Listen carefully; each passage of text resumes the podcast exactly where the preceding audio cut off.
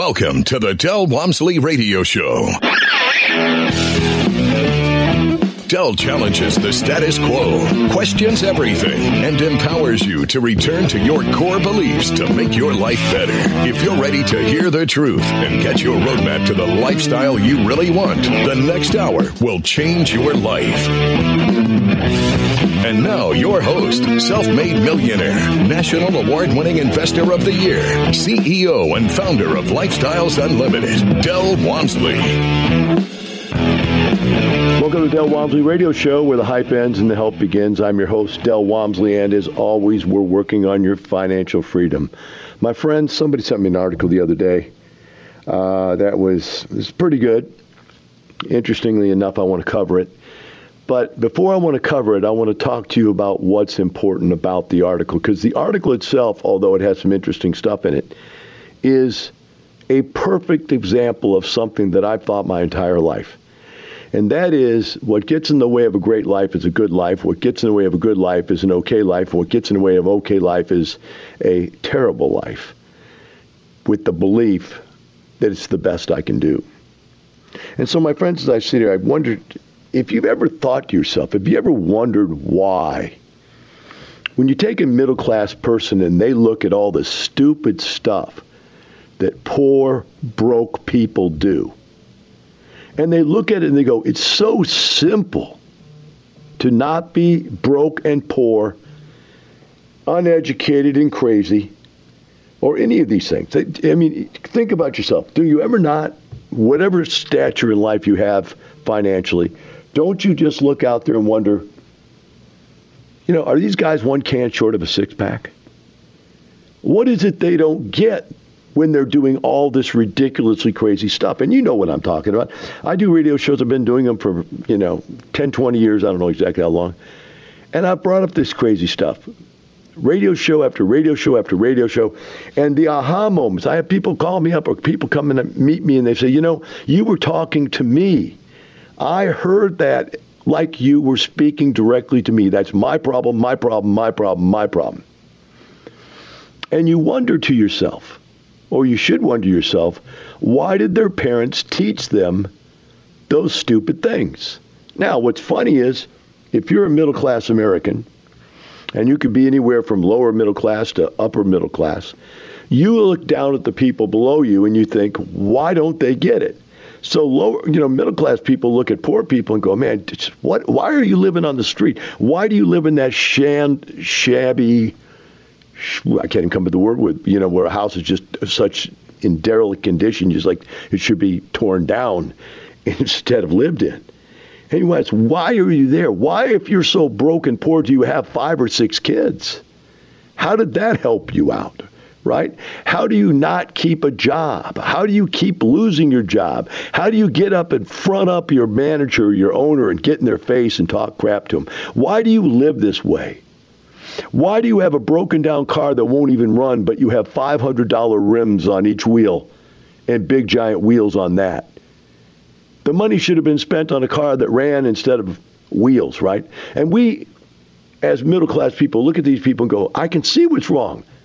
You're broke, you have all these financial problems, and yet you have a big screen T V and the most expensive cell phone you can buy, and one hundred dollars, two hundred dollars tennis shoes, gold jewelry wrapped around your neck and in your ears and in your teeth.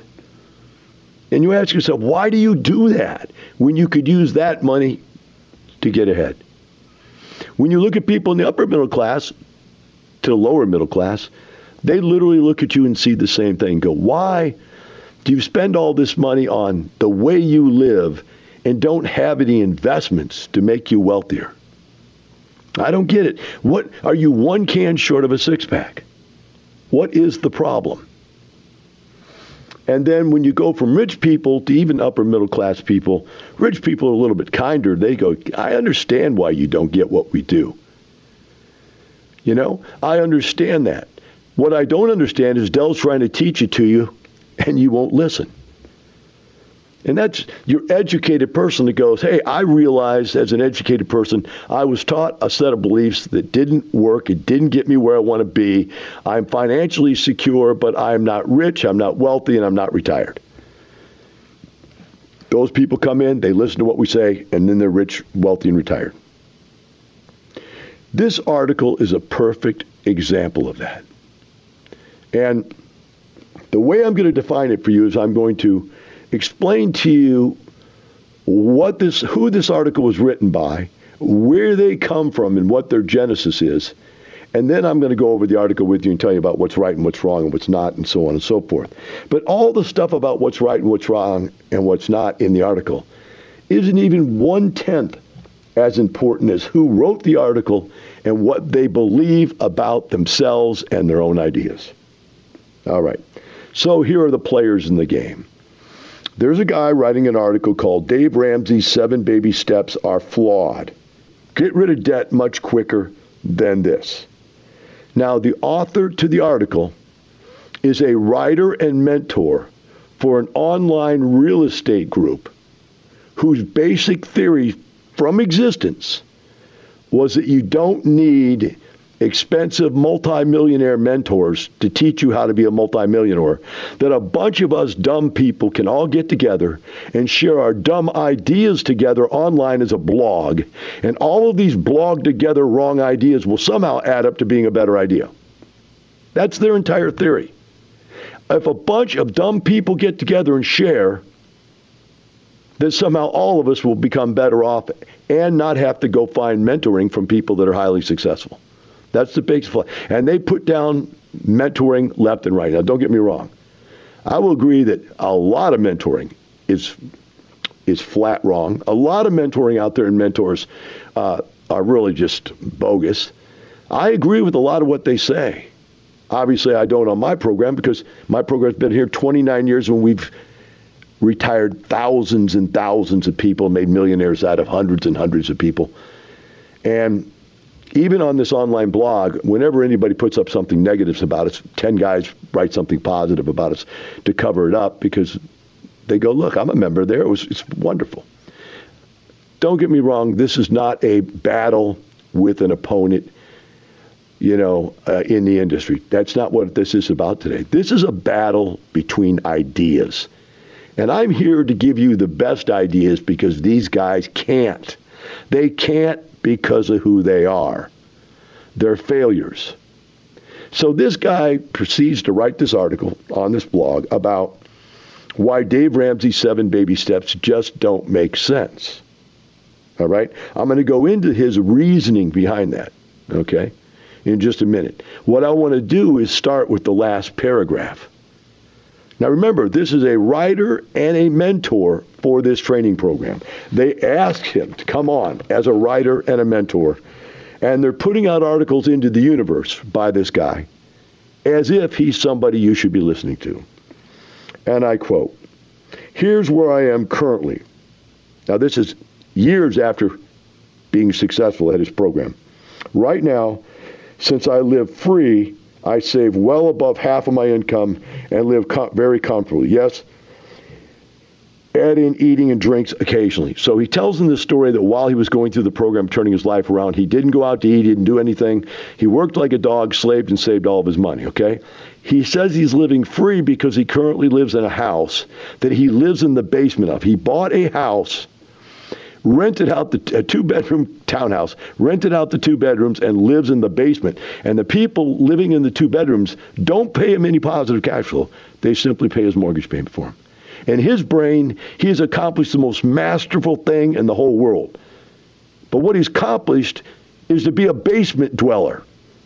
A basement dweller, guys. Do you want to live in a basement?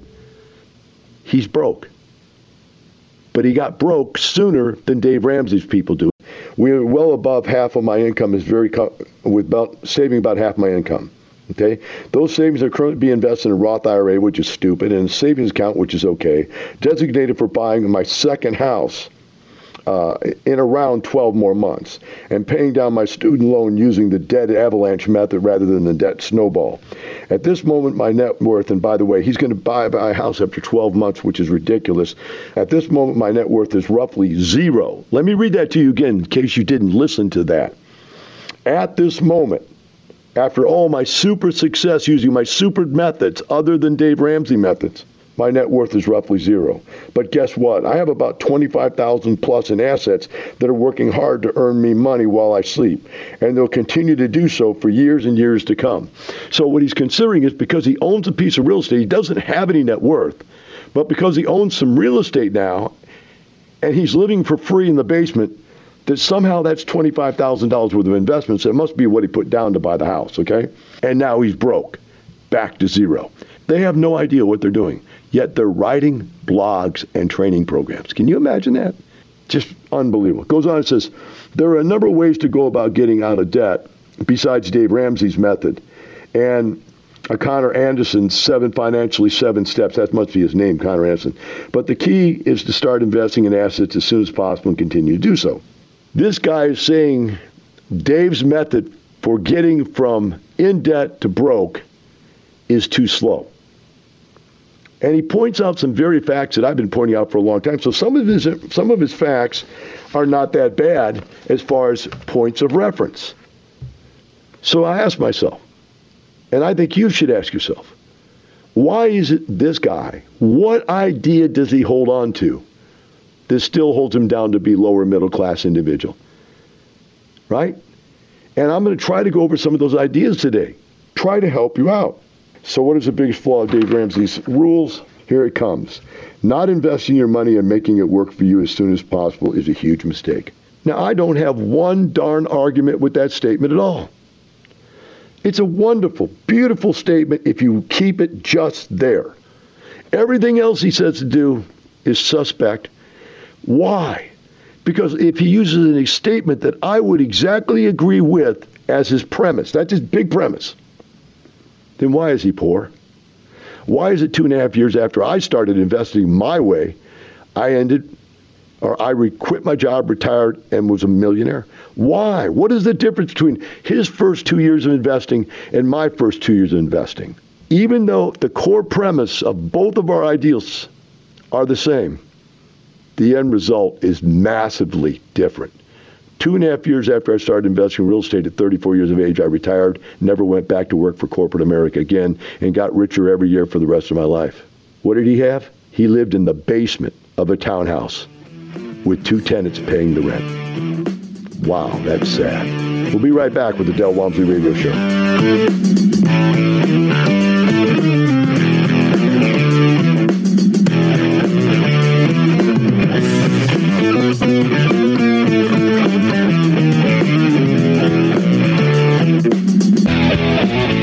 Listening to the Del Walmsley Radio Show. Del will be right back with more life-changing principles in just a few minutes. What would you say to women out there, Kelly, if they're thinking about doing this, if they're sitting out there right now going, I'm trapped with a glass ceiling where I work. I know I can't go up any further. There's, there's no room there. What would you say to them about becoming their own boss? Well, you know, you can decide to stay where you're at and keep trying to crack that glass ceiling.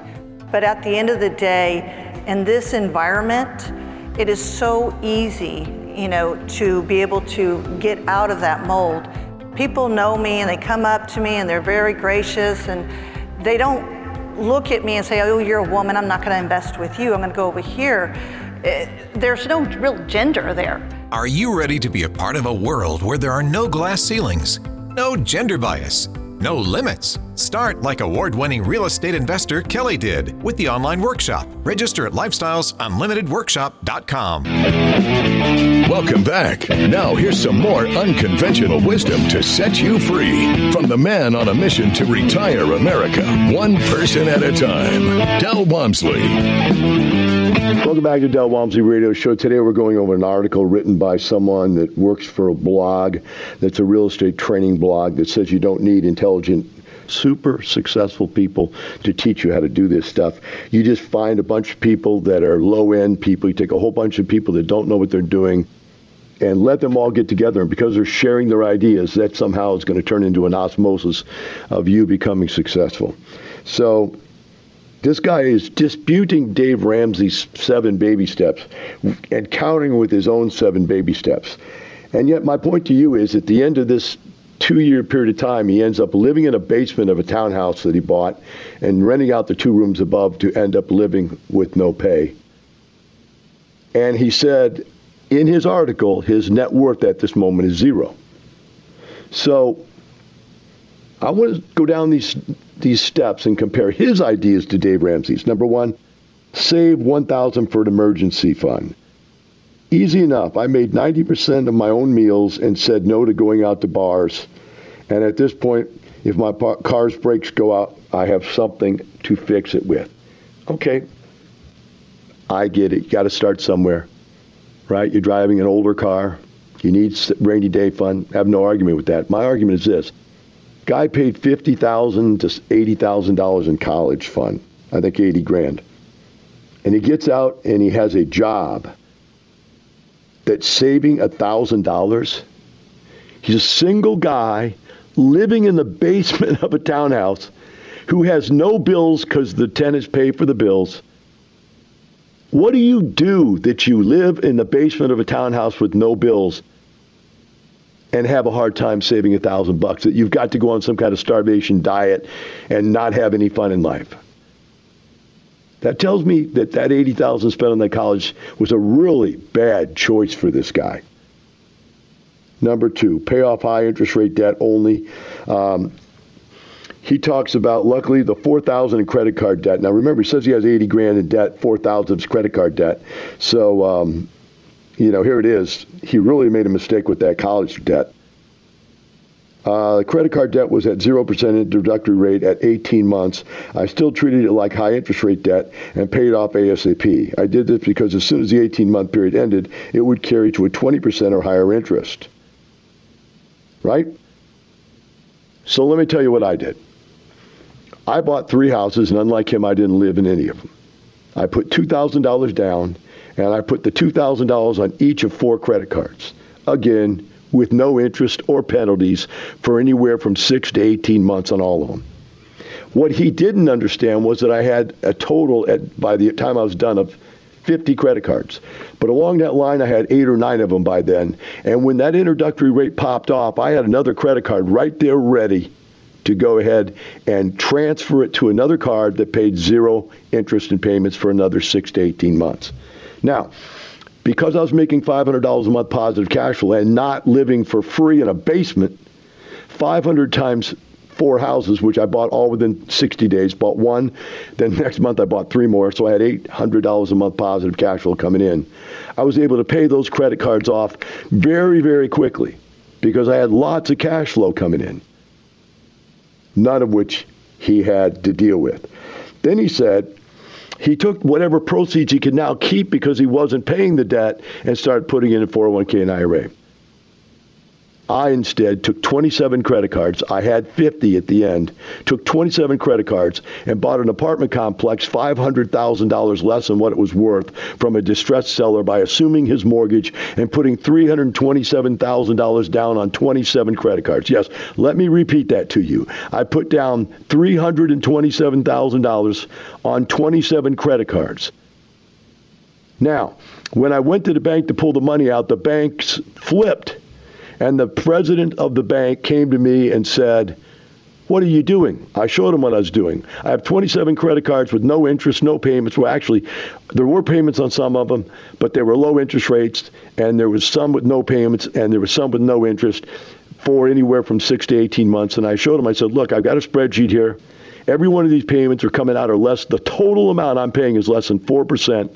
Uh, on this total debt, and for it, I'm buying an apartment complex that makes me ten thousand dollars a month positive cash flow, which means that the ca- the credit cards were totally covered plus positive cash flow of about five thousand dollars a month or more. In addition to that, I had other credit cards set up and waiting. That is, when these popped off their interest only and none position, I was able to move them onto there. I did this each month. I'd come back and show this banker, which, by the way, they sold that bank. It was a private bank. They sold it to Wells Fargo, and now I'm one of Wells Fargo's best customers. They they they just do anything for me because they know what I've done and what I have. This guy has nothing. So I'm not bragging to you. I'm telling you, he's missing something, and I'm trying to show you what it is. It's how to make money. He, because he's a blogger in a company that believes that you shouldn't go to somebody who knows how to make money to learn how to make money, thinks he knows it all and can do it all. He's an idiot. He doesn't know anything. He lives in a basement. Do you want to live in the basement of your rent house? Not even own the upstairs part where the really quality living is at? Come on, people.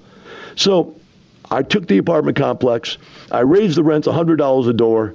I also changed the management, took out the management team, took my management team from the, across the street and put them in there, saved on payroll. All in all, made the thing go up in value a million bucks within a year. Had all this equity there to be able to turn around and pay those credit cards off. Went right down the street and bought that apartment complex. Took it, refinanced the money out, paid off these credit cards and this one. But I didn't buy the second one on credit cards because I'd made so much money on houses by that time. I started selling my houses off, and I took the equity out of my houses to buy the next apartment. Now I have three apartment complexes that ended up making me between ten thousand dollars and fifteen thousand dollars a month each. I'm making forty-five thousand dollars a month. He is living in a basement of a townhouse. Not even close. Now, he's saying he paid off all this high-interest debt, and then he comes back and says on his next step, he started paying down his college debt. Whatever your college debt is at, four percent interest, three percent interest, it's always ridiculously low. Why would you not leave that debt in place and take that seventy thousand dollars or eighty thousand dollars worth of debt, the money, because you're going to have to come up with the money to pay that debt off. Why not pay the interest on it instead, take the rest of the cash and go buy more rental houses? Buy more rental houses, which makes you more and more and more and more cash flow, not giving you more and more basements to live in. Take that money, pay that debt off with that money. Or, even smarter, just keep paying the low interest rate debt and buy more and more and more and more. And when you get rich and you buy your first apartment and make a million dollars in a year, pay that credit off. Or even if you flip one house and make eighty thousand dollars or one hundred thousand dollars, maybe that's when you pay that off. But you don't pay off all your debt. Pay off your cars and your credit cards and your houses and your homes and all that stupid stuff. And live on next to nothing and live in a basement of a townhouse. So that someday, two years later, you can be broke. Step number five, pay off low interest rate debt. That's his college funds. Step number seven, save for your children's college fund. This is a single dude living underneath a townhouse in a basement. Where in his right mind does he think that there's any step qualified towards saving towards your kids' college? And by the way, if it was so important to do that, why does he have college debt? What I'm telling you is this guy has no idea how to be successful. And the point I've been making to you this whole show is, what is the difference between the guy who got the basic premise right? Let me find that basic premise. Here it is. The basic premise of why Dave Ramsey's program is not as effective is because he's not investing your money and making it work for you as soon as you possibly can. That is a mistake. His basic premise is right, folks. But he's going to be a dirt-clad middle-class person for the rest of his life because he missed all the rest of the ideas. The idea to put his savings in a, a I R A.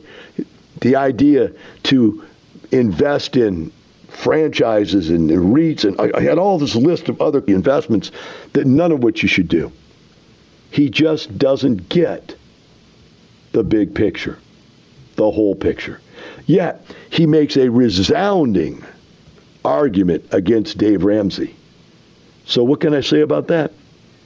Middle-class people, you can go pound poor people in the head with your ideas, and they will really be a lot smarter.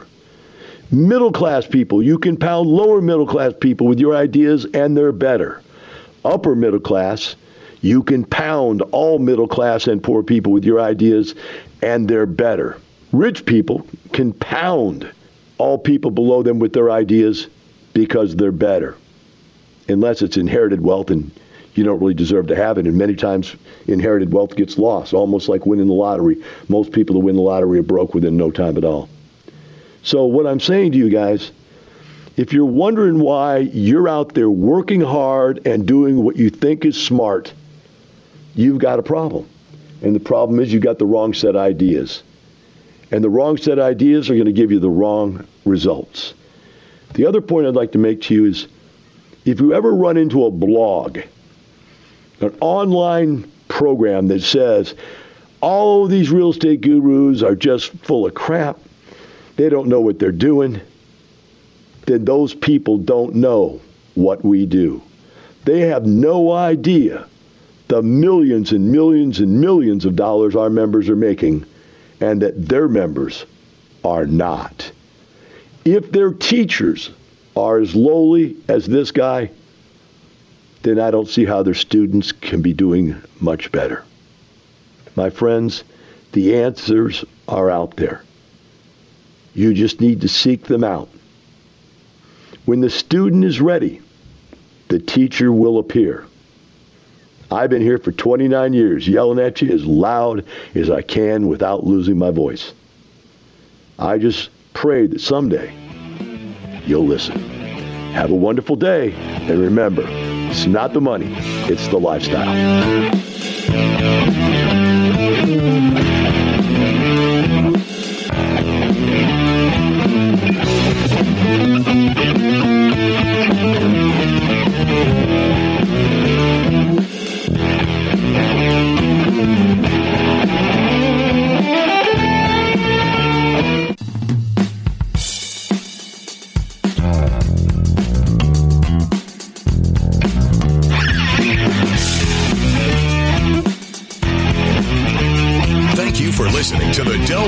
Radio show, teaching you the opposite of everything you've been taught so you can obtain the results you've never obtained. Join us seven days a week. Can't get enough? Visit Dell on the radio dot com to listen to the Del Walmsley Radio Show, access past show podcasts, and join the conversation.